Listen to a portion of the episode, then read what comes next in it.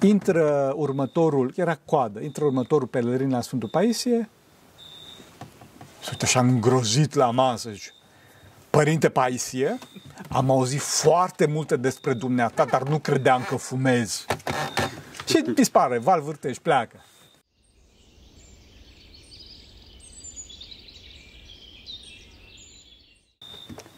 Slavă Tatălui și Fiului Sfântului Duh și acum și purea și vecii vecii. Amin. Pentru rugăciunea Sfinților Părinților noștri, Doamne, Iisus Hristos, Fiul Dumnezeu, numește pe noi. Amin.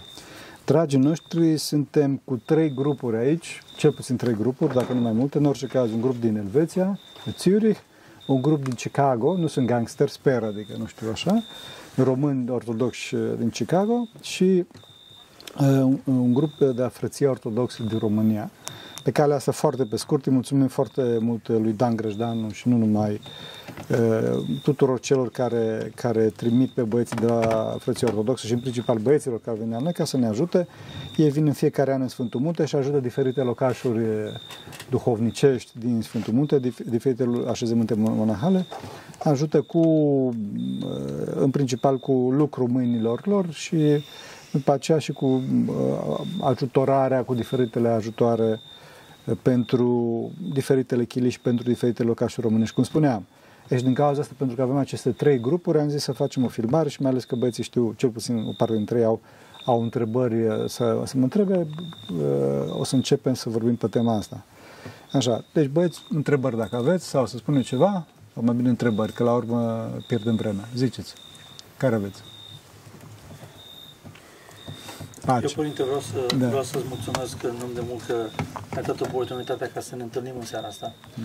Uh, nu vreau să te compar cu Isus, dar, dar la înălțimea asta aici, în, în muntele ăsta, să, să ne întâlnim cu dumneavoastră în seara asta este o mare onoare pentru noi. nu ne întâlnim cu un duhovnic uh, de gradul uh, dumneavoastră tot timpul. Așa este, mai ales că eu nu sunt duhovnic, sunt simplu monah. Uh, mai bine. Da, cu adevărat.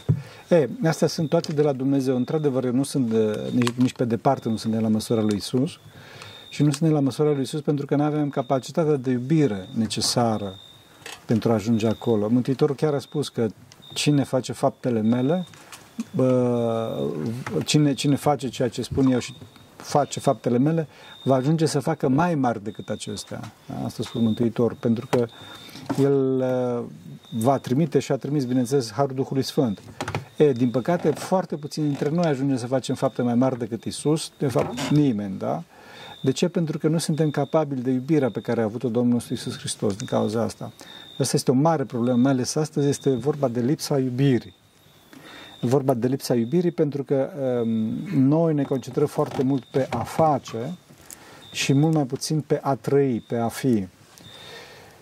Avem foarte multe griji pe care societatea ni le, ni le, ni le presează efectiv. Chiar astăzi, într-o discuție, am avut-o chiar cu Cosmin discuția asta și cred că tu mi-ai spus despre faptul că vi se cere la... Deci Cosmin este un programator la o firmă de top, la Oracle, nu? Așa?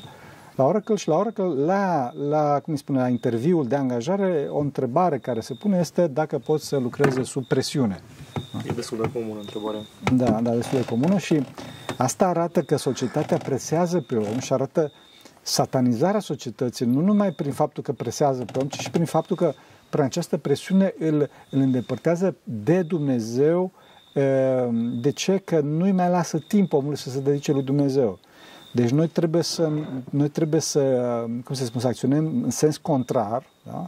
sens contrar, adică să ne găsim efectiv timp pentru Dumnezeu și mai ales pentru, pentru frumusețea persoanelor. Bineînțeles, întâi de toate pentru frumusețea persoanelor Sfinte Trăim, da?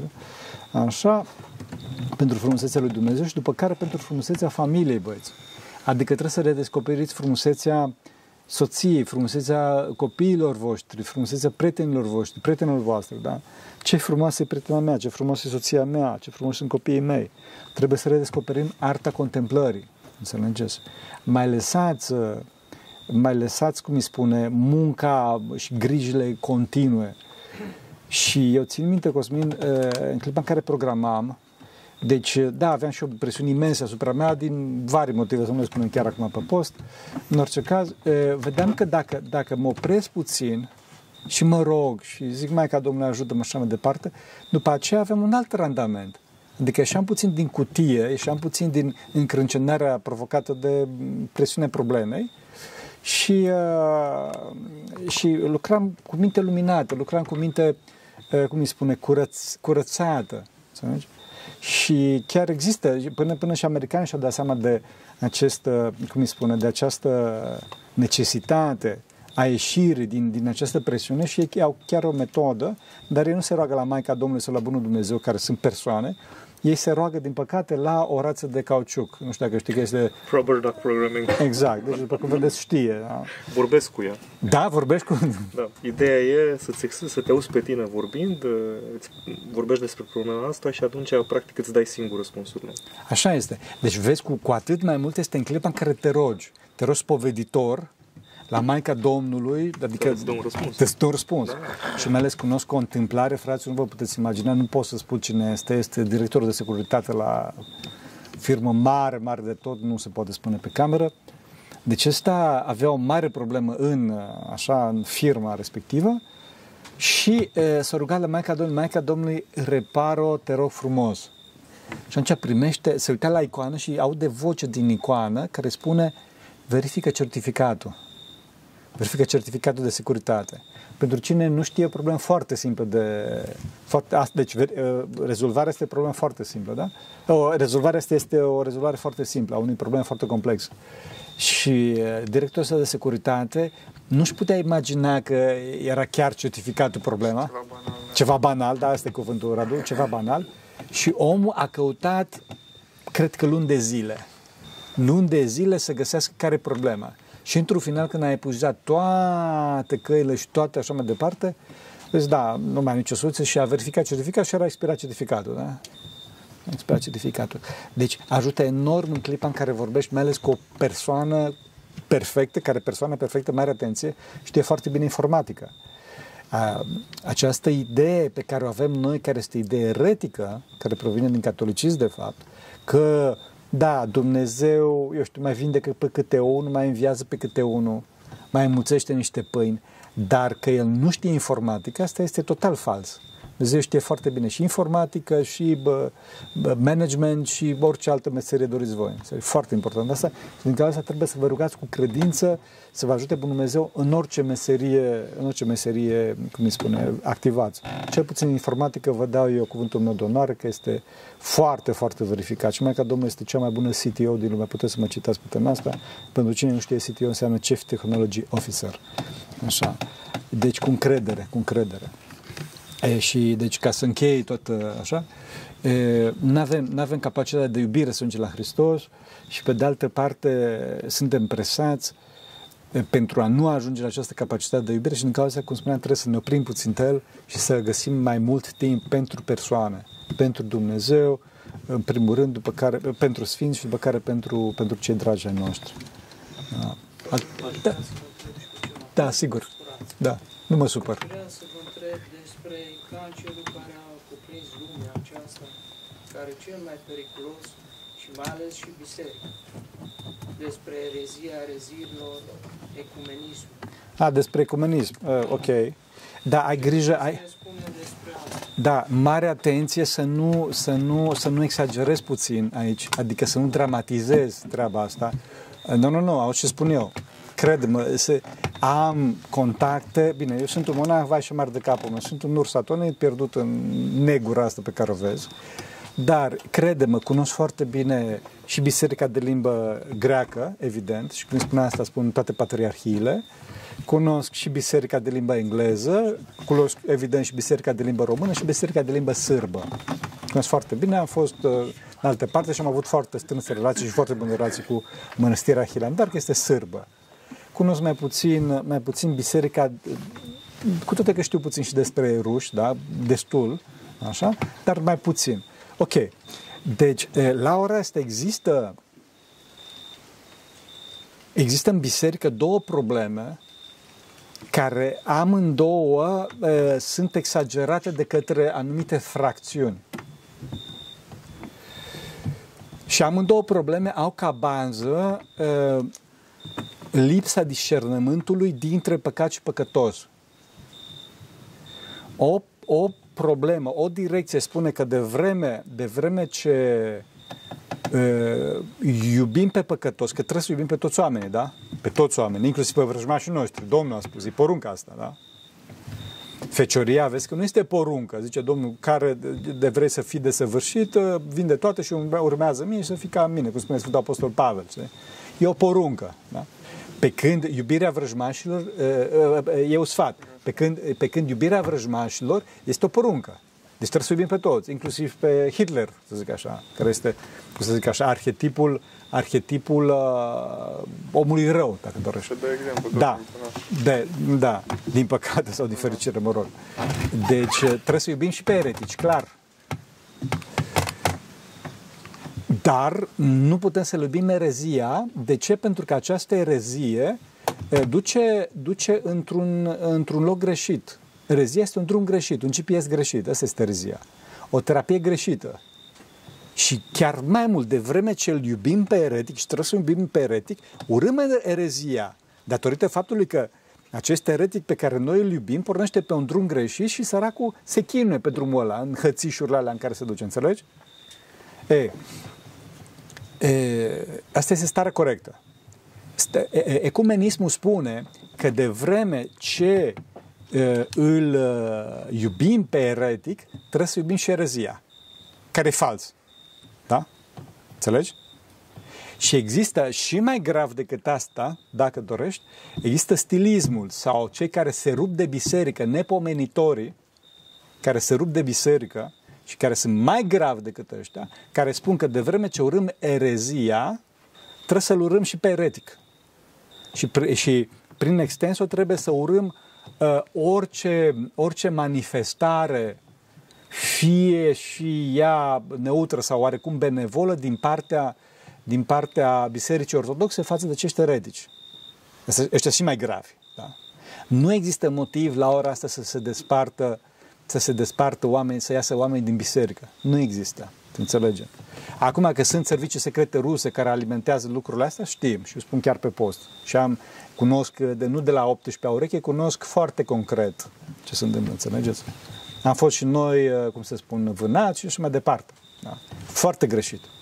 E adevărat că au fost, la un moment dat, au fost niște minimalisme dogmatice regretabile, dar nu din partea conducerii bisericii sau mai ales nu din partea conducerii bisericii ortodoxe române, mare atenție, da? nu de acolo, indiferent ce ați auzit voi și așa mai departe, așa, ci e vorba de, în cazul bisericii ortodoxe române, niște cazuri izolate și așa mai departe, care nu reprezintă, nu reprezintă per ansamblu Beore. Da? Ei, cei care, cei care însă au eșuat în în ascultarea lor față de biserică, folosesc tot felul de pretexte, începând de la calendar și terminând cu temiri și alte relații cu, cu ereticii, pentru a se desprinde de biserică, ceea ce este greșit, să înțelegem. E adevărat că duhovnicia bisericii, inclusiv a BOR, desigur, poate să fie mai bună și întâi de toate eu pot să fiu mai bun, chiar înainte, spus chiar pe post că nu sunt în stare să fiu uh, să fiu nici măcar departe, dar rămite aproape de modelul meu care este Domnul nostru Iisus Hristos. Clar, tot, toți putem să fim mai buni, dar nici vorbă, nici vorbă să, cum îi spune, să ne desprindem de biserică pe tema asta. Deci am spus, poziția corectă este să facem distinție între păcat și păcătos, între erezie și eretic, da? Și pe de o parte, cum îi spune, iubim pe eretic și trebuie să-i arătăm treaba asta, dar pe de altă parte, nu trebuie să-i, cum îi spune, nu trebuie să-i, să-i validăm erezia. Deci el, pe el ca om, da, ne purtăm cu dragoste și mai departe, dar în clipa în clipa în care vine, vine problema dogmatică, nu-l validăm de punct de vedere dogmatic, evident. E adevărat că trebuie să existe anumite dialoguri, da? nu la Consiliul Mondial al Bisericilor și așa mai departe, ci niște dialoguri care trebuie să știți că au și o anumită cantitate, o anumită încărcătură diplomatică care, din păcate, există, trebuie să existe. De exemplu, voi, nu știu tu unde ești, dar băieții care sunt în diaspora, ei au biserici închiriate de la eretici. E, nu, pot, nu, pot, nu pot ei să meargă, nu pot ei să meargă la catolic sau la cine fie, la reformat, la neoprotestant, zică, bă, ereticule, nu merge, efectiv nu merge, înțelegi? Și atunci este nevoie de o anumită diplomație, o anumită dragoste. Păi bineînțeles, dar, dar nu se, am spus încă o dată, cunosc... Ca frați. Ca fra, da, ca frați, dar ca frați frații ai noștri bolnavi. Da? Da. Nimeni n-a spus că urmăm căile lor și nici nu există, nici nu se pune în, în problema în biserică la să, să se urmeze căile lor. Nici vorbă de așa ceva, crede-mă. Nu există. Doar, cum spuneam, există anumiți, anumite cazuri izolate care, cum îi spune, care, desigur, au anumite derapaje și așa mai departe. De acolo încolo, crede-mă, că cel puțin bisericile pe care le cunosc și am spus cunosc foarte bine, inclusiv Patriarhia Ecumenică, au, cum îi spune, au o poziție efectiv mărturisitoare. Mărturisitoare. Tu nu știi ce presiuni se fac asupra conducerii bisericii. Înțelegi? Sunt lucruri foarte, foarte serioase care cum îi spune, se învârt în spatele ușilor, ușilor închise și pe care conducerea, conducerile bis, diferitelor biserici trebuie să le gestioneze astfel încât să păstreze, astfel încât să păstreze un anumit echilibru. Să mergeți. Doamne ajută, Data trecută când am venit, acum aproape 3 săptămâni, ați vorbit unor tineri necăsătoriți. Acum cu noi, majoritatea sunt tineri căsătoriți. Slavă Dumnezeu! ei au 2, 3, 4 copii și vreau să le dați câteva sfaturi, mai ales uh, în ceea ce privește căsătoria și familia și mă bucur că ați pomenit de, de familie înainte, tocmai pentru că așteptau, cel puțin Nicolae, asta mi-a zis că dacă îl întrebați pe părinte, să întrebați ceva despre cum să da, gestionul... Da, bun. Ține minte dacă ai următoarea întrebare și... De asta era întrebarea? Da. Asta era, bun, bine, ok. Pentru o familie care deja peste da. 5, 7, 8, 10 ani, deci nu chiar la început. Da, stai puțin. Ai zis că au deja 3, 4. Ah, ok, ok, ok, ok. Nu suntem chiar la început. Nu sunteți chiar la început, bine.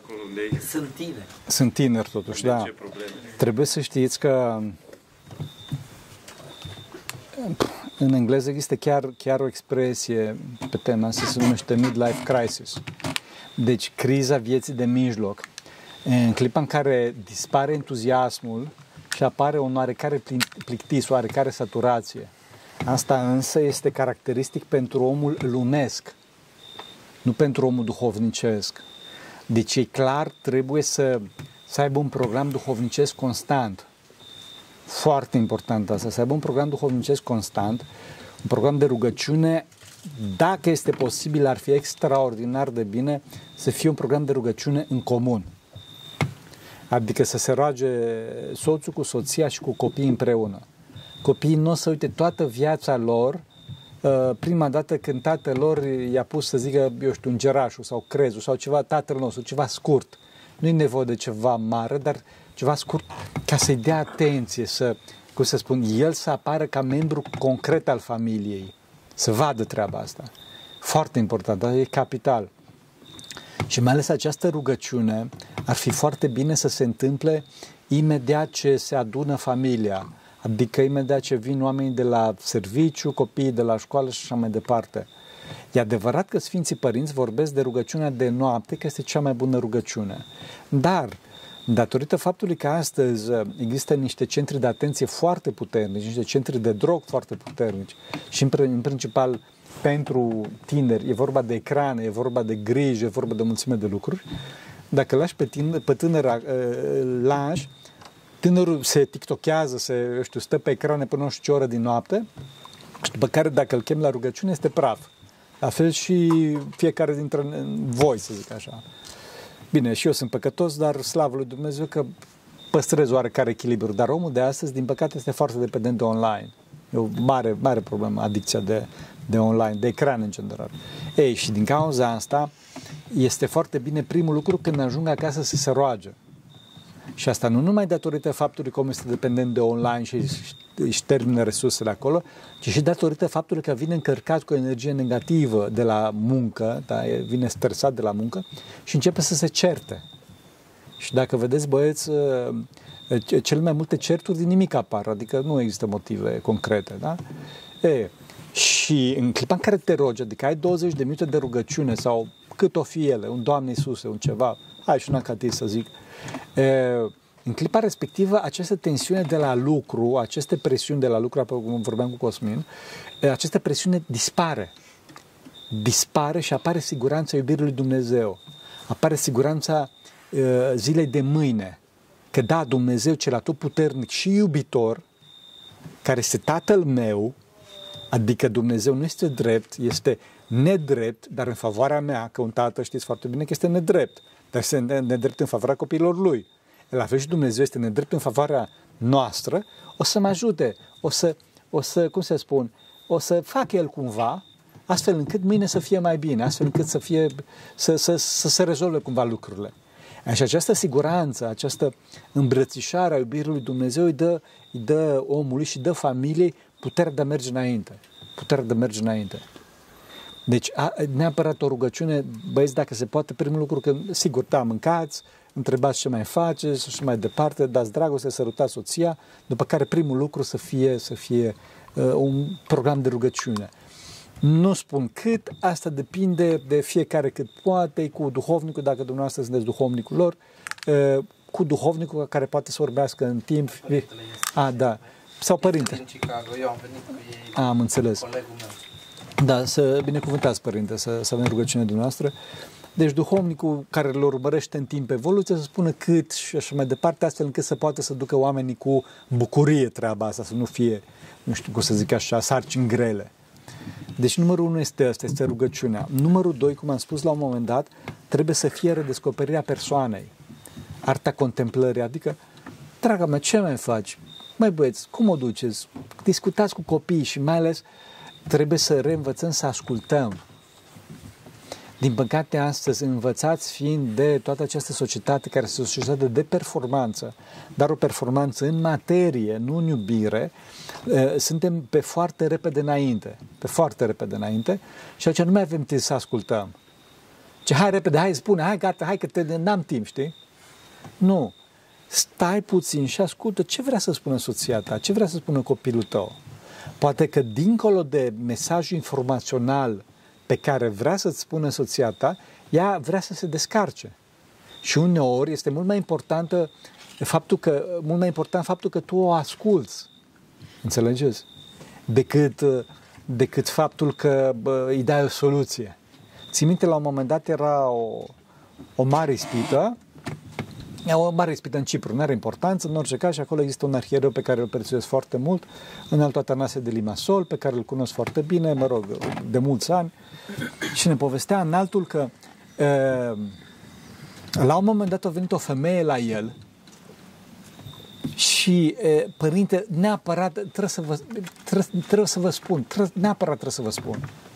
Și omul zice, femeie, ce să-mi spui? N-ai ce să-mi spui. Era vorba de faptul că le, le luaseră bani în bancă la toți oamenii din, nu știu dacă știți, a fost o, o cum se spune așa, deci de la 100 de, la 100 de euro, 100 de mii de euro în sus, le luaseră toți banii din bancă la oameni. A fost o tăietură de topor. Și femeia dorea să, să-i spună ceva în altul. În altul știa pentru ce dorea femeia să, să întrebe și în altul până la, la un moment a zis, bine, zi. Și femeia a vorbit în continuu, nu știu cât timp, și la sfârșit zice în altul, ce să zic eu acum? Și femeia se blochează puțin și zice, n-ar prea sfinția voastră, ziceți să fac răbdare. Și în altul zice, fă răbdare. Și ea zice, mulțumesc, binecuvântați. Și pleacă voioasă. Da, înțelegeți? Nu a fost atâta sfat în sine, cât faptul că în altul a ascultat-o și a stat lângă ea. Și la sfârșit a dat un sfat ca să arate că este lângă ea. Deci, cel mai bun argument de foarte multe ori, mai ales în cazul femeilor, este o îmbrățișare. O îmbrățișare, să fii lângă ea. Și la fel și în cazul copiilor.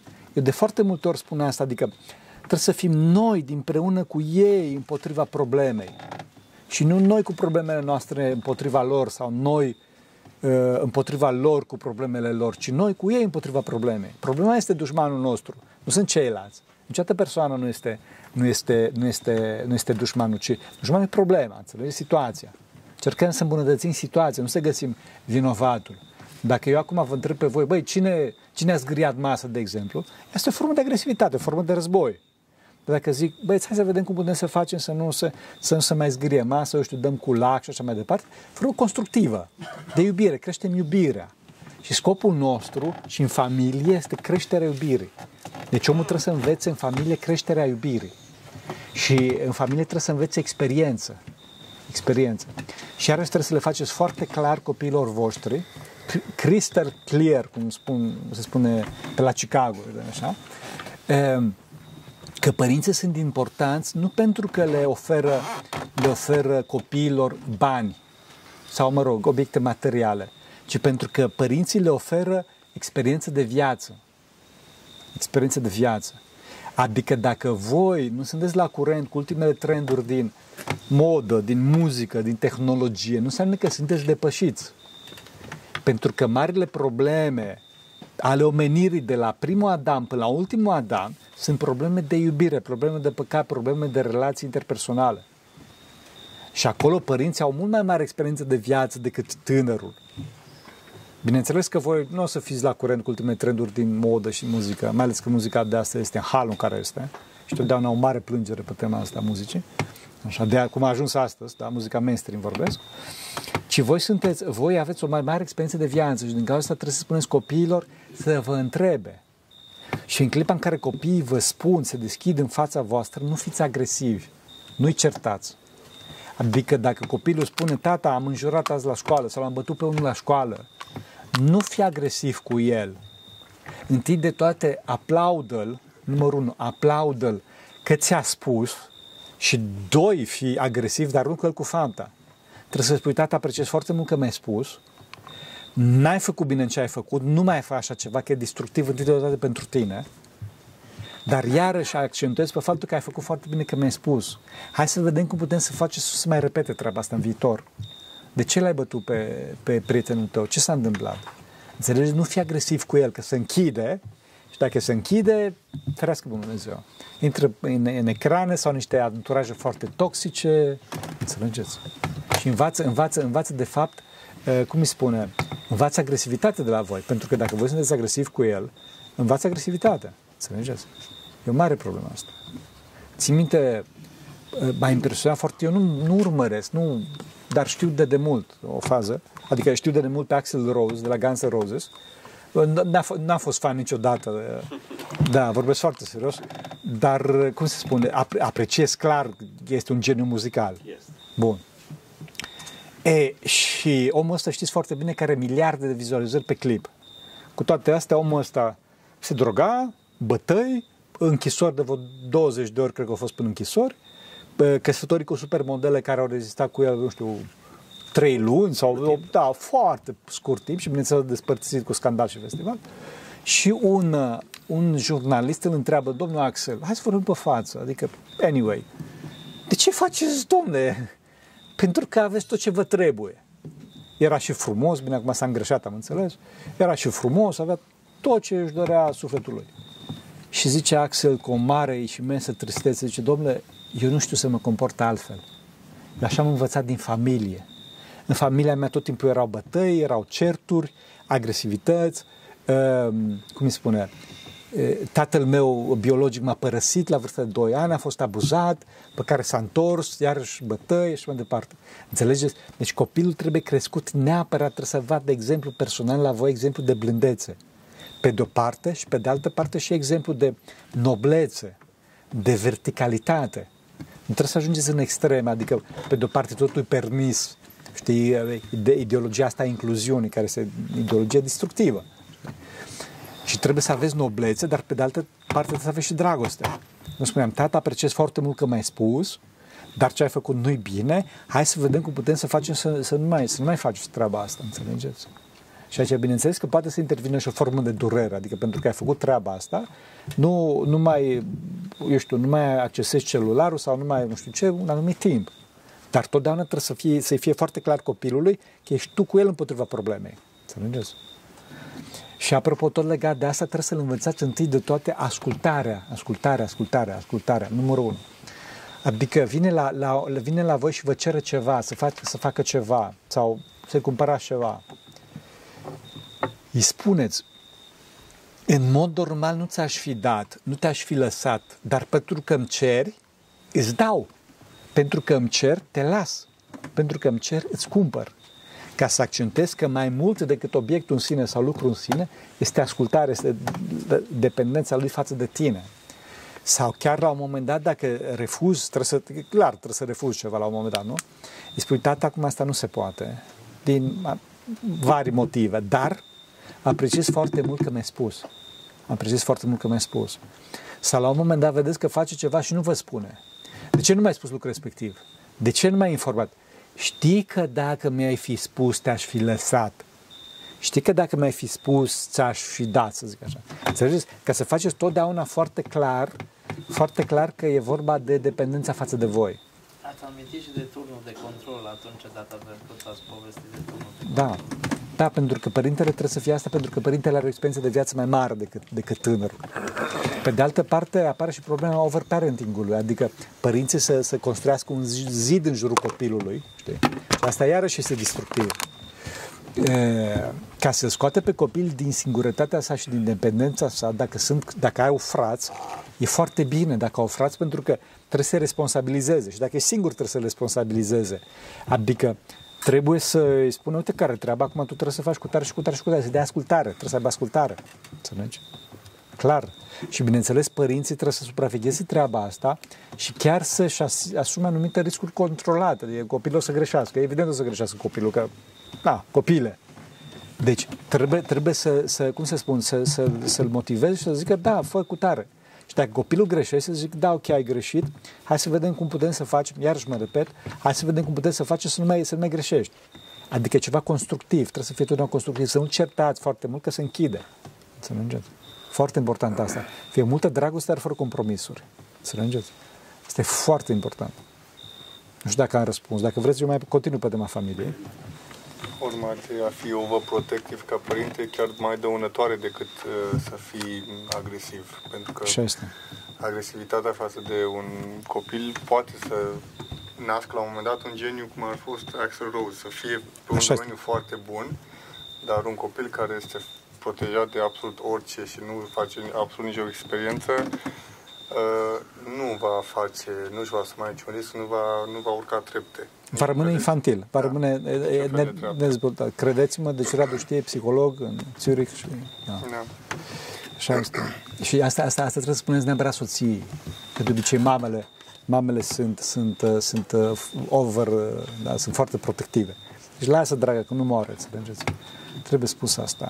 De obicei, mama, mai ales dacă sunt mulți copii, mama încearcă să-i protejeze pe toți și să aibă grijă de așa mai departe. Și trebuie să le spuneți mamelor și chiar spune mamelor, e, responsabilizați pe copii și învățați să se crească între ei, să se crească între ei. Foarte important asta. Și iarăși vreau să fac un apel cu toată dragostea mea și toată puterea mea mamelor, femeilor, trebuie să fiți mai vocale, dar nu în familie, ci înspre în afară, ca să, să vă protejați familia, să vă protejați familia, pentru că vedeți că la ora asta sunt niște ideologii toxice, fraților, adică sunt ideologii de păcat frontal. Vorbim de distorsiuni sexuale, vorbim de atentate foarte grave la educația copiilor, da? Trebuie să, să, să știți să vorbiți. Cum au ieșit mironosițele și au vorbit, au vorbit pentru Hristos, adică Sfânta Maria Magdalena când o da cu pumnul în masă și în fața cezarului a fost ascultată, înțelegeți?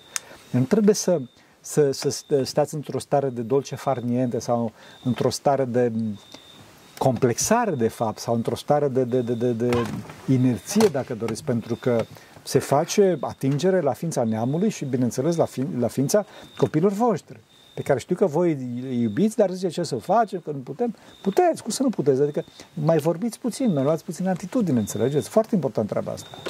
Cum spuneam, mă adresez întâi de dată femeilor, pentru că ele au un caracter mai, așa, mai delicat, mai sentimental, mai iubitor și se jertfesc pentru copiilor și trebuie să, acum trebuie să, efectiv, trebuie să vorbiți. Înțelegeți? Foarte important asta. Bineînțeles că nu sunt exclus nici bărbații, dar mă adresez întâi de dată femeilor. E foarte important. E, continuând cu asta, femeile sunt niște femei foarte, sunt niște persoane foarte sensibile, frumoase, dar în același timp dificile pentru, pentru noi care, pentru cei care suntem căsătoriți. Uh, cum, și... cum, se, cum să te mântui altfel? da, da. Uh, Pavel Stratan a făcut o glimă de genul ăsta, a trimis-o cineva acum câteva zile, în care a zis că uh, un uh, bărbat nu se simte însurat și la locul lui dacă nu se, mărit, dacă nu se însoară cu o femeie care este iubitoare și o gospodină bună care e în stare să creeze zile fripte în fiecare zi. Dar trebuie să știi că și reciproca e valabilă. Și reciproca e valabilă. De ce? Pentru că omul este o ființă căzută. Omul este o ființă căzută și fiecare dintre noi avem limitările noastre și sunteți, căsătorit, sunteți căsătorit, nu? Da. Ești căsătorit, bun. Deci vezi că femeia este cu totul și cu totul o altă existență decât bărbatul. Femeia nu este un alt bărbat. Și femeia nu este egală cu bărbatul pentru că nu se poate compara un stejar cu un crin. Mare atenție. Da? Și deci tu trebuie să înveți să relaționezi, trebuie să înveți să relaționezi cu o femeie, adică cu cineva total diferit ție și Dumnezeu face asta într-un mod intenționat astfel încât să poți să ieși în afară. Înțelegi? Să poți să descoperi o ființă total nouă. Și e, asta este foarte important pentru că trebuie să înveți să iubești. Noi toți trebuie să învățăm să iubim și toți trebuie să învățăm să facem răbdare și ascultare. Să monahii, din cauza asta, 90% dintre monahi sunt, cum să spun, nu, invers, 95% din sfinți sunt dintre monahi. De ce? Pentru că monahii se dedică total ascultării.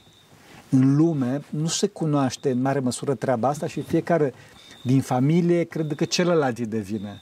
Nu e adevărat.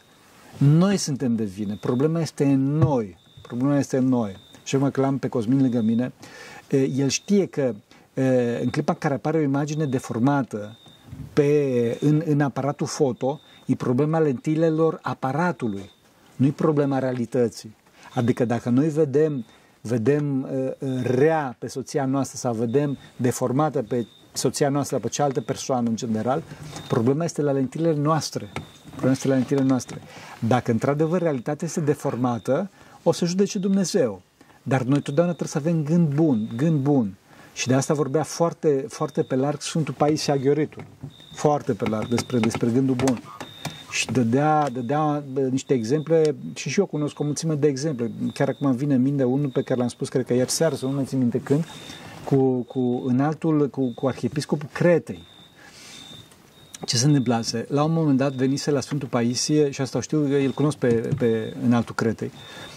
E, la un moment dat a venit la Sfântul Paisie un om care fuma, un fumător înrăit, și Sfântul Paisie reușește să-l, reușește să-l determine să se lase de fumat. Și ăsta pune pachetul pe masă și zice, Sfinte Paisie, de astăzi nu mai fumez. Și pleacă. Intră următorul, era coadă, intră următorul pelerin la Sfântul Paisie, se uită așa îngrozit la masă, zice, Părinte Paisie, am auzit foarte multe despre dumneata, dar nu credeam că fumezi. Și dispare, val vârtești, pleacă. După care intră un copil mic, la, era următor, intră un copil mic, Doamne ajută, Doamne ajută, unde-i părintele Paisie? Nu cunoștea după față. Da? Unde-i părintele Paisie? Și Sfântul, ca să se smerească, s-a dus să cumpere țigări. Și copilul, a, păi dacă s-a dus, săracul, e, eu cred că o să se roage la Dumnezeu și Dumnezeu să-l ierte. Și zice Sfântul, da, ca și cum ar vorbi despre altcineva, nu, că ăsta e păcătos mare, ăsta nu... Nu, că știu eu că e un bun, că a ajutat atâta lume și îl iartă Dumnezeu. Îl iartă Dumnezeu. Nu îl iartă că e un ticălos mare, nu știu ce. Ba da, ba da, eu o să mă rog pentru el, să mă rog pentru el. Se spune să nu se lase. Curaj, curaj. Și Sfântul Paisie era foarte impresionat de faptul că acest copil punea în continuu, în continuu gândul bun. A fost sincer. Da, sincer, dar avea inimă curată. Avea inimă, deci nu avea distorsiunea a lentilelor. Și astăzi Dumnezeu l-a validat pe acest, copil, pe acest copil. Am spus că este arhiepiscopul Cretei. Înțelegeți? Care o poziție foarte... Da, era copilul, da, da, da. Natul Irineu. Uh, și arhie, arhiepiscopia Cretei este o poziție foarte importantă, mă rog, nu are importanță, e singur arhie, arhiepiscop care, mă rog, nu are importanță, să nu intrăm în detalii, dar vreau să spun că l-a validat, l-a validat uh, Bunul Dumnezeu. Deci totdeauna să avem gând bun. Adică în clipa în care soția, eu știu, e agresivă sau are toană sau așa mai departe, săraca că uite, acum este un pasă proastă și acum nu e așa, nu știu ce, dar vrea să facă bine și ea are nesiguranțe, e, cum să spun, e la fazele lunii, nu. No. Înțelegi? Găsiți tot felul de gride, că să găsim uh, uh, îndreptățire, gânduri bune, gânduri bune asta gânduri zic. bune să, să că dacă balanțăm situația în momentul respectiv. Să o îndreptățești, că dacă, dacă nu te toxifici tu, te toxifici da, tu. Da, la rândul nostru și noi venim de la aceeași muncă de, diferită stradă, de, de pe altă stradă, bine, mai bine zis. Da. Și, uh, și noi avem nevoie de timp din, de relaxare, timp din de... cauza asta v-am spus, primul lucru... Primul lucru clarificăm mintea. Am spus primul lucru când ajungeți acasă, după ce, sigur, vă sărutați soția, vă înrățișați cu primul, primul lucru să vă rugați. Am spus asta, primul lucru. Deci lucrul ăsta e foarte important și în biserică părinții știu, adică una din slujbele de bază ale bisericii este slujba de când se vine la, de la lucru, da? de vecernea părinți, da? Adică slujba de seară a fost pusă seara, de ce? Pentru că atunci se venea de la lucru, înțelegeți? Se venea de la lucru la apusul soarelui, da? și um, se termină slujba și slujba începe cu un celebru psalm foarte frumos în care se laudă Dumnezeu pentru toată creația sa și noi spunem mulțumim Doamne că am terminat ziua și toate astea. Deci clar trebuie să, să, să vă rugați. Evident că aveți și voi nevoie de sprijin, dar eu acum vorbesc cu tine, nu vorbesc cu doamna ta. Adică nu știu dacă dacă vede doamna pe... Poate în viitor. În viitor, da. Dăm filmare, exact, da, da, da. Da, exact. Unul dintre noi nu au fost atenți la slujba cununiei când s-o cânta Sfinților Mucenici. Da, bineînțeles. bineînțeles, dar, dar știi ce se întâmplă? Știi ce se întâmplă? Trebuie să știți că femeia, ca să nu dați vina pe femeia că nu-i corect, da, așa, cu toate că, mă rog, trebuie să știți că femeia totdeauna răspunde. Ea răspunde însutit și la dragoste și la indiferență. Emoțional răspunde. Da, da, da, și la dragoste și la indiferență. Femeia este mult mai emoțională. Din cauza asta, vedeți, noi spunem că bărbatul este capul familiei și ne gândim totdeauna la puterea pomnului. Nu, bărbatul este capul familiei ca și focar de iubire, înțelegi? Adică noi trebuie să avem inițiativa să ducem flori. Ce zice dacă vine soția voastră să vă ducă flori? E, de râzi. Așa e, înțelegi? Da. Eu personal m-aș bucura. Tu, tre- no, tu trebuie să duci flori, adică tu trebuie să ai inițiativa, înțelegi? Acum, nu vreau să te pun într-o poziție delicată, adică să uite, Aș doamnă. Întreba, ai dus flori? Ce ai făcut? Da, nu, da, nu, nu știu, nu știu ce acasă la tine.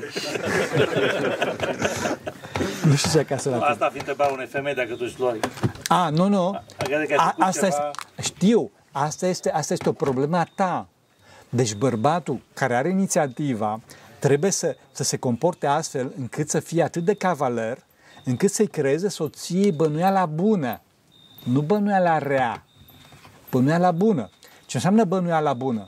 Adică ne comportăm atât de galant, atât de nobil, atât de iubitor, astfel încât în clipa în care greșim, că oameni suntem, toți greșim, bă, neglijăm un anumit lucru și mai departe, femeia să zică, da, uite, acum s-a întâmplat treaba asta, dar nu contează. Nu contează. Soțul meu e un soț bun. Asta e la bună, da? Că ești un soț bun. Și trecem peste. Dacă nu, tu nu te comporți astfel și generezi o bănuială rea, atunci ea și în clipa în care faci un lucru bun, are bănuială rea. Ăsta vrea ceva acum de la mine, știi? Ai făcut ceva, știi? Deci, deci, deci tu trebuie am dreptate, știu că am dreptate de la Sfinții no. Părinți. Deci tu trebuie, tu trebuie să te comporți astfel încât să generezi bănuiala bună și pentru asta trebuie să dedici timp, nu forță. Timp, nu forță. Trebuie să fii foarte iubitor cu ea. Știu, ați spus mai devreme că... Atenție, trebuie să dai atenție. Să dăruim flori mai des.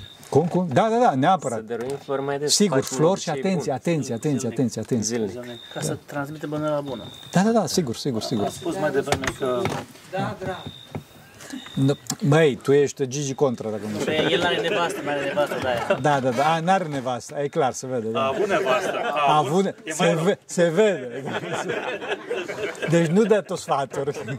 Nu dă tu sfaturi. Eu, eu pot, să, pot să-mi permit să dau sfaturi. De ce? Pentru că vorbesc cu foarte mulți oameni și cunosc cu Harul Dumnezeu la Sfinții Părinți o mulțime de lucruri pe tema asta, înțelegeți? Și la Părintele Iosif Atopedinu și în Sfântul Munte este o mare, mare tradiție pe tema asta a familiilor, pentru că e una din problemele principale ale, ale voastre, societății. E un subiect esențial al vieții noastre, a, care sigur. e pe cale de dispariție, din păcate. Așa este, așa a, este. Pentru a, că, de ce? Pentru că familia, familia este, este, cum se spune mai de mult, și este, celula de bază societății și în clipa în care societatea este puternică, un neam este puternic.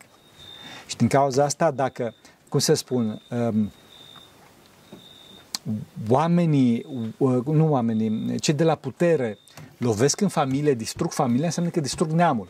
Înțelegi? Asta e foarte important să știți. Deci trebuie să fiți foarte atenți la unitatea familiei.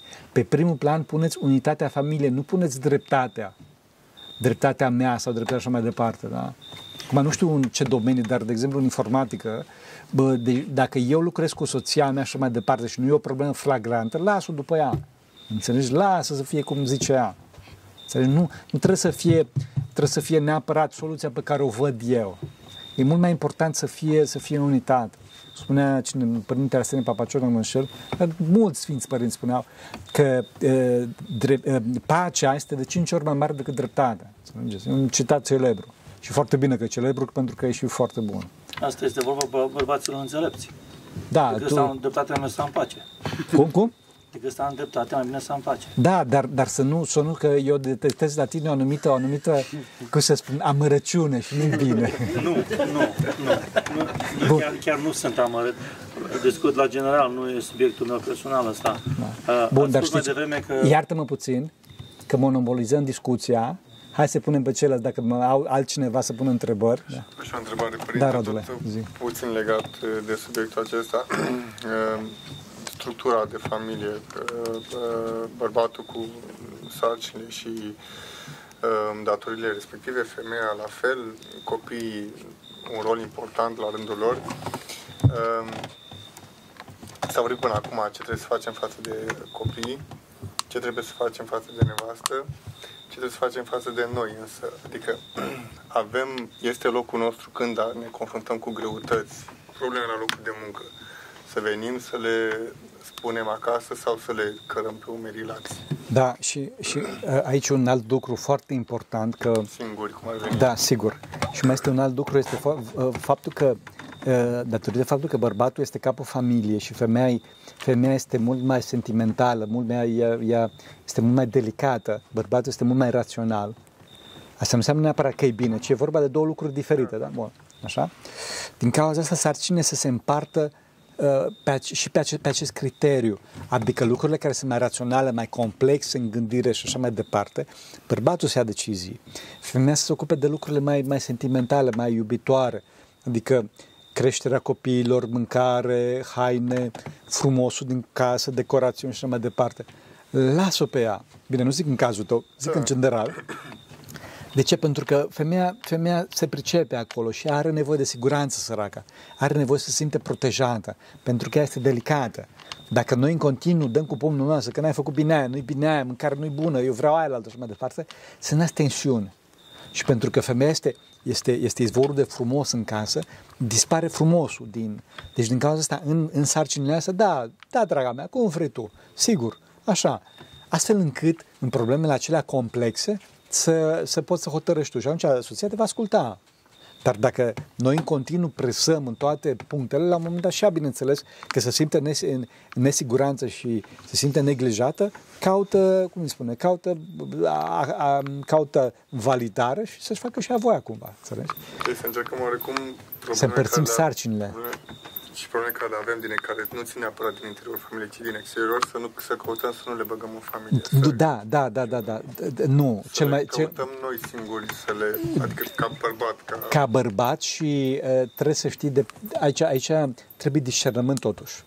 Pentru că dacă este, dacă este o problemă, cum îi spune, uh, te rog să mergi. Adică eu știu, dacă e o problemă de informatică, de exemplu, o problemă da. tehnică, da, da. asta nu vorbesc cu soția mea. Da, da, da. Și efectiv spun, draga mea, am nevoie de mânghiere, acum că am o problemă mare la serviciu și mai departe. Asta poți să-i spui. Da, da. Pentru că aștepți mânghiere de la, după da, cum da, ea așteaptă da, de la tine protecție. Da, da, da, da. Asta da. Dar așa că, draga mea, nu știu cum, eu știu ce să scriu, cum, cum să fac compilatorul de Python, cum scriu Python în Java. Nu merge, știi? N-ai cum. Da. Sau că am, nu știu, probleme, adică certurile cu șeful care sunt așa mai departe. Nu încarci. Draga mea, am o problemă la lucru, te rog frumos, uh, sunt puțin irascibil, ajută-mă, știi? Fii, fii înțelegătoare cu mine. Așa, da, atunci te susține. Dar așa să-i spui toate, toate astea. E, nu. Acolo ajută foarte mult ceea ce, ceea ce de păcate astăzi lipsește, din păcate, sper să greșesc, este vorba de prietenul de nădejde, de prietenul, prietenul adevărat, la care te poți spovedi cum, de, vezi că americanii noastre și au rața aia de, de cauciuc, știi? E, care poți să-i spui că nu știu cum să fac asta, nu știu cum să fac alea și mai departe. Aici, bineînțeles, este Maica Domnului cu Sfinții și cu bunul Dumnezeu neapărat și neapărat Cosmin și pe de altă parte este vorba și de, cum spuneam, un prieten de nădejde cu care poți să discuți. Eu țin minte la un moment dat că am avut o problemă, pe să vă, să vă, să vă spun ce înseamnă prieten de, de nădejde. Eh, eu aveam relații foarte bune cu Borland, de cei care scriseseră Turbo C++, Turbo Pascal și Delphi și lucram în Delphi. Și, mă rog, cu darul Dumnezeu am scris niște programe cu multe linii de cod, multe, multe, multe, multe, multe, cam un milion de linii de cod, mă rog. Eh, bă, nu-i meritul meu, așa s-a nimerit, fraților. E, printre astea am scris un program foarte, foarte, foarte simplu. Nu știu, cred că avea vreo 10 linii de cod, ceva de gen 10-20 de linii de cod. Și era cineva care spunea că nu merge programul. Mă uitam, mă răsuitam, Păi care, unde e problema? Știi? Asta e cea mai mare problemă a unui programator este ca să meargă pe calculatorul lui. Uite că râde săracul, se pare că știe acest coșmar crunt. E, și nu știam unde e. Și atunci am vorbit cu ăștia de la, care chiar fă, făcuseră compilatorul. Știi? Zic, băi, băi, care e treaba? Asta e codul, luați-l, periați-l, spuneți-mi unde e greșeala, unde am greșit. Da, și era unul dintre ei care era știa, care era prieten de nădejde, care într-adevăr, om bătrân, cătana bătrână, cum se numește. Și zice, your problem is the user. Problema ta e utilizatorul. Dacă poți să ai relații bune cu el, poți să ai o relație iubitoare cu el, deci gândește cum, cum, cum gândea un programator, da? Cum l-a învățat experiența, cum l-a smerit bunul Dumnezeu. Dacă poți să ai o relație iubitoare cu el, poți să, poți să, poți să faci o, o unitate cu el, înaintează. Dacă nu, ejectează. Poate că o să fie pe moment, o să fie o durere pentru tine, dar strategic o să fie mult mai bine. Și așa au și fost. Așa au și fost, înțelegi? Deci, uh, deci totdeauna probleme sunt duhovnicești și se rezolvă totdeauna cu cineva care te poate înțelege. Soția te poate înțelege din punct de vedere sentimental, dar din punct de vedere profesional doar până la un anumit punct și este mai slabă, să zic așa, înțelegi? Deci acolo e foarte, foarte important prietenul ăla pe care, care poți să-i spui, chiar și nu atâtea detalii tehnice, știi? Da. Din păcate e o mare problemă astăzi pentru că a cam dispărut și din cauza asta ceea ce, ceea ce este esențial și asta acum mă, mă, mă întorc puțin către, către părinți, către preoți, neapărat părinți, creați, vă rog eu tare mult, creați o societate, o supra-societate în jurul bisericii. În jurul bisericii, adică oamenii să se întâlnească la biserică și dacă este posibil, nu presez, nu cunosc uh, detalii și așa mai departe și n-am căderea și nici măsura duhovnicească, dar pe cât posibil încercați să organizați ceva după slujbă, astfel încât oamenii să înceapă să se cunoască, să fie prieteni, astfel încât la nevoie să se poată susține. În probleme de genul ăsta e foarte important, înțelegeți? Pentru că la ora asta, din păcate, prietenii au dispărut și asta și la nivelul tinerilor și la nivelul uh, oamenilor maturi. Mare problemă. Nu știu dacă a răspuns. Uh, da, da. Dacă mai permiteți, aș mai Sigur, avea că da. ați, da. ați spus uh, la răspunsul anterior um, femeia care îți rolul, rolul bărbatului și așa mai departe. De ce totuși um, adică oarecum știm că se propagă în societate. Femeia trece printr-o, trece printr-o, printr-o criză de identitate. Cruntă. Pentru că această, uh, a fi mama la copil, a, a, a oferi căminul plin de dragoste, a, a arăta emoția, este o sarcină foarte importantă. Mai important decât bărbatul, da. Da, da, da, da, da, da. foarte importantă. Și cu toate astea, um, nu se identifică cu da. rolul ăsta, adică nu-l văd cât este de important este foarte important. De ce? Pentru că e, asta este învățătura. Este o învățătură de parte de Dumnezeu care vine pe toate canalele. Adică, întâi de toate, clar, asta nu se învață la școală, ci se învață prin media. Se învață prin media și sunt învățate femeile că asta este inferior. Da. Care, bineînțeles, că este o, este o învățătură total satanică. Că am spus că este superior, adică noi ce facem noi? Bine, ok, tăiem lemne sau lucrăm, da? Bine, tu ești psiholog, el e programator, dar femeia crește, crește un copil, adică mult deasupra. Pe de altă parte, este vorba și de o altă latură a depărtării de Dumnezeu, care la bărbați de obicei se manifestă prin agresivitate și indiferență. Și atunci femeile se rănesc săracele. Se rănesc și nu doresc să fie dependente de bărbații care, care, îi abuzează, care le abuzează, care îi agresează. Și atunci ele încerc, încercă să devină bărbați, să devină independente, să câștige bani, și mai departe, Și unele chiar reușesc, că nu spune că sunt femeile proaste, Doamne ferește, dar, dar cum să zic, își pierde această delicatețe. Își pierde această delicatețe, înțelegi? Acolo este problema, marea problemă. Da. Bine, ultimă întrebare. Părinte, aș dori da. să vă întreb, da. ținând cont că suntem două grupuri din diaspora și aveți, probabil, cu siguranță aveți mulți ascultători care trăiesc în diaspora. Așa este cât contează sau în ce măsură contează locul unde trăiești pentru mântuire. Spun lucrul acesta pentru că de multe ori la spovedanii sau la discuțiile cu credincioșii uh, aud de multe ori faptul că înainte, pentru că eram acasă, posteam mai mult sau aveam un program de rugăciune.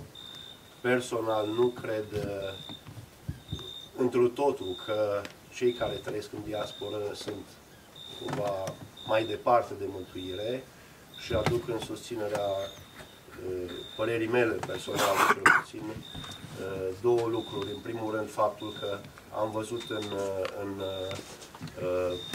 Occident comunități frumoase de creștini și, în al doilea rând, o zicere a Sfântului Efrem Sirul, care spune că Adam a căzut în rai fiind, pe când Lot s-a mântuit în Sodoma. Da, dar ăla era Lot. Lot, iertați-mă. Lot, da. da. E, omul, omul este victima influențelor. Omul după căderea lui Adam este victima influențelor. Și din cauza asta el este influențat de mediu. Noi, monahii, cunoaștem foarte bine asta pentru că venim la monahism tocmai din cauza asta. Tocmai din cauza asta, ca să nu fim influențați de mediile toxice care există în lume. Dincolo de asta, vedeți, uh, în biserica dumneavoastră se dă o mare atenție arte din biserică, adică înfățișări din biserică, pentru că omul încă o dată este victima influențelor. Deci aveți pictură socotesc, nu aveți catapătească, așa mai departe. Biserica este foarte atentă la tipic, un salt bun este foarte, foarte prețuit în biserică, de fapt și în biserică și în afara bisericii. Deci vedeți muzicienii de astăzi, cât de mult sunt, apropo de Axel Roșu și așa mai departe, care săraci sunt mari traumatizați, vedeți cât de, cât de mult sunt, sunt, uh, sunt promovați. De ce? Pentru că sunt influenceri. Înțelegeți? Deci omul este victima influențelor. Și deci din cauza asta, oamenii sunt influențați. În România există marele avantaj că mediul este un mediu ortodox. Nu este vorba de o țară ortodoxă. Sfântul uh, Sofronie spunea, nu care cumva să credeți în mirajul unei țări ortodoxe, pentru că toată istoria de 2000 de ani a creștinismului este o istorie de luptă împotriva lui Hristos și a Evangheliei sale. Dar, totuși, în România este mai bine. Țin minte pe părintele Efrem de la Vatoped, fostul meu stareț, când a fost la Sfântul Sofronie la Essex, se plângea de starea de probabil a, a Greciei. Și Sfântul Sofronie îi spunea, Părinte Efrem, vorbi așa, să vezi aici în Anglia acestea. Să vezi aici în Anglia acestea. Ei, deci mediul influențează pe om. România are un avantaj. Dincolo de păcatele personale a fiecăruia dintre noi, există și un păcat civilizațional, un păcat colectiv care apasă asupra locului sau un har colectiv care ridică locul respectiv. Și asta se întâmplă și în Sfântul Munte. Da? Ei, dacă în în Elveția sau dumneavoastră, voi, în Statele Unite, reușiți să aveți un mediu duhovnicesc, cum de exemplu Părintele Efrem a reușit să construiască în Arizona și nu numai, este foarte bine. Dar oamenii trebuie să fie aproape de biserică. Oamenii trebuie să fie aproape de biserică. Dacă nu se pot integra și nu, cum să spun, nu pot, nu pot să fie branșat, să fie conectat la această sursă de har care este biserica de acolo, evident trebuie să se întoarcă în țară, dacă pot. Problema cea mare este problema copiilor, de obicei, care sunt naturalizați acolo și o întreagă poveste pe tema asta. Deci, într-adevăr, mediul, cum îi spune, mediul, mediul influențează pe om, dar trebuie să știți că, într-adevăr, apropo și de lot, mediul nu este decisiv. Omul are puterea, dar e foarte greu. Este foarte, foarte greu. După cum vedeți că și sfințenia este posibilă în lume, dar e foarte greu. Din cauza asta, cum spuneam, 95% dintre sfinți sunt dintre monahi, nu pentru că noi suntem rasa ariană. Eu chiar mă cunosc pe mine și eu sunt mai ticălos decât voi, dar să nu spun pe post acum că la urmă și scandalizăm. Înțelegeți? Deci, încercați Sfinția voastră, dacă v-a pus Dumnezeu acolo, să creați un mediu duhovnicesc cât de bun posibil. Bazat pe Sfinții Părinți, după cum văd că și citați, și atunci oamenii se vor, se vor, se vor uh, apropia de asta. Înțelegeți? Asta e foarte important. Să ajute Dumnezeu. Iertare. Da. Aș dori să completez răspunsul dumneavoastră, părintelui. Am trăit uh, 18 ani în diaspora.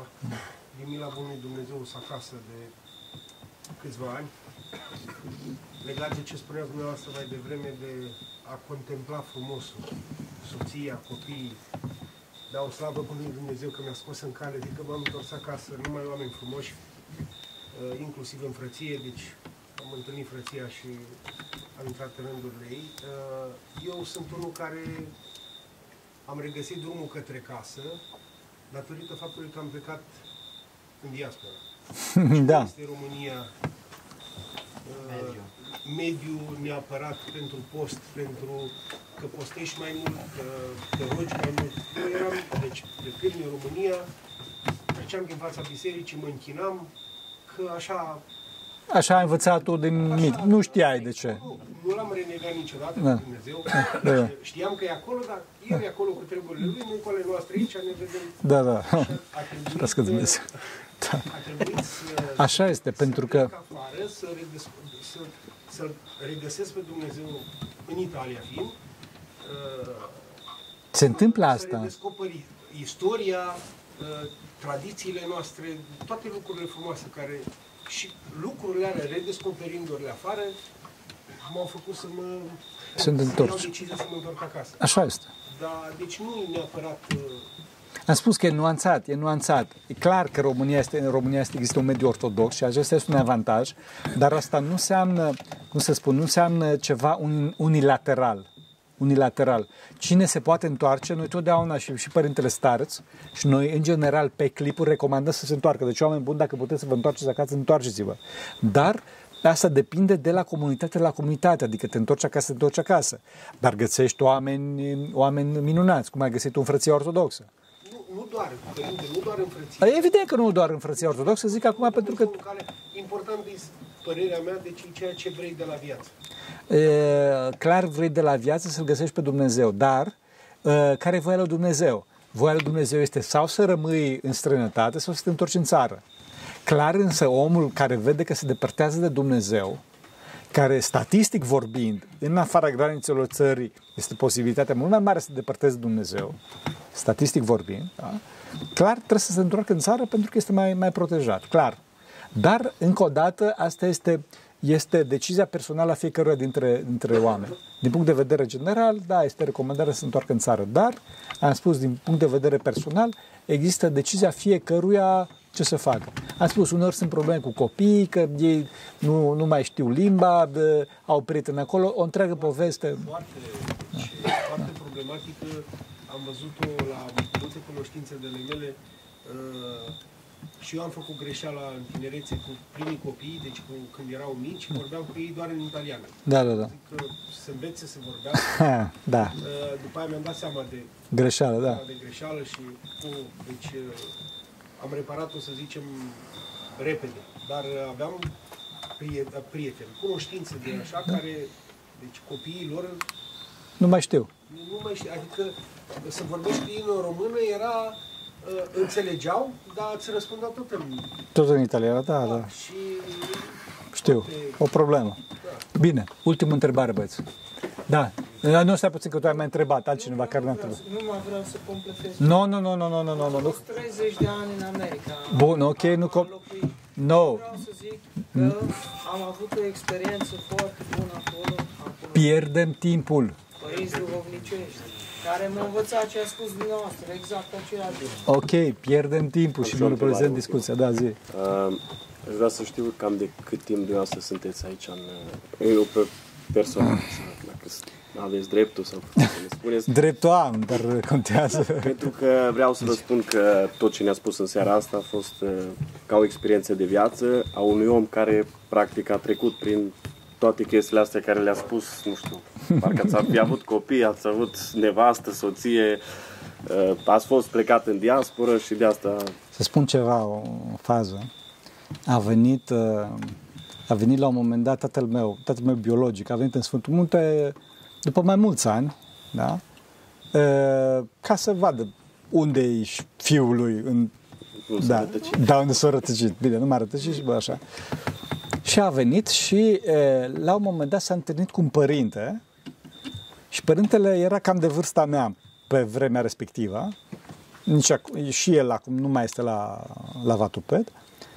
Și tatăl meu, ca să deschidă discuția, așa ca de politețe, îl întreabă părintele respectiv, Părinte, ce vârstă aveți? Și părintele, fără să clipească, zice 90 de ani. Tatăl meu se blochează puțin așa, mă, nu știa ce să zică, știi, ca să nu știu, da, nu, zice, nu știa ce să zic. Și zice așa oarecum ezitant, zice, dar nu păreți. și atunci părintele respectiv zice foarte sigur de sine, zice, anii monahului se socotesc dublu. Anii monahului se socotesc dublu. Ehm, datorită faptului că noi, dedicându-ne lui, Hristo, lui Hristos și datorită faptului că ne dedicăm ascultării, ne depășim limitele ne depășim zona de confort și atunci, într-adevăr, avem foarte mari experiențe pe foarte multe planuri. Pe foarte multe planuri și, într-adevăr, putem vorbi din experiență foarte multe lucruri. Dar această experiență este, știi cum e, ca și cu curentul. Deci, știi, ai experiența că faptul că, că eu știu, curentul curentează, nu pentru că bagi degetele în priză. Da, ai auzit și vezi, vezi pe oameni care au părul, uite așa. Ai experiența asta. Și mai ales în cazul copiilor, vin foarte mulți copii și relaționez cu foarte mulți copii, știu de la bătrâni, cum spuneam, care ne transmit experiența aici în Sfântul Munte, vorbesc cu voi, cu părinții, copii și deci știu treaba asta. Deci, și plus, ortodoxia ce ne oferă? Ortodoxia ne, ne oferă me- mecanismele terapeutice. Asta îți oferă ortodoxia. E, și în clipa în care... A, și îți oferă, îți oferă cauze, simptome și mecanisme terapeutice. E, în clipa în care tu știi lucrurile astea teoretic, după care le vezi asupra ta, le vezi asupra celuilalt, spui, păi, asta, a, așa e. Asta este mecanismul. Înțelegeți? Da, foarte Bine, să ne ajute Bun Dumnezeu, pentru că cine Sfinților Părinților noștri, Doamne, să Hristos, Fiul Dumnezeu, milește pe noi. Amin.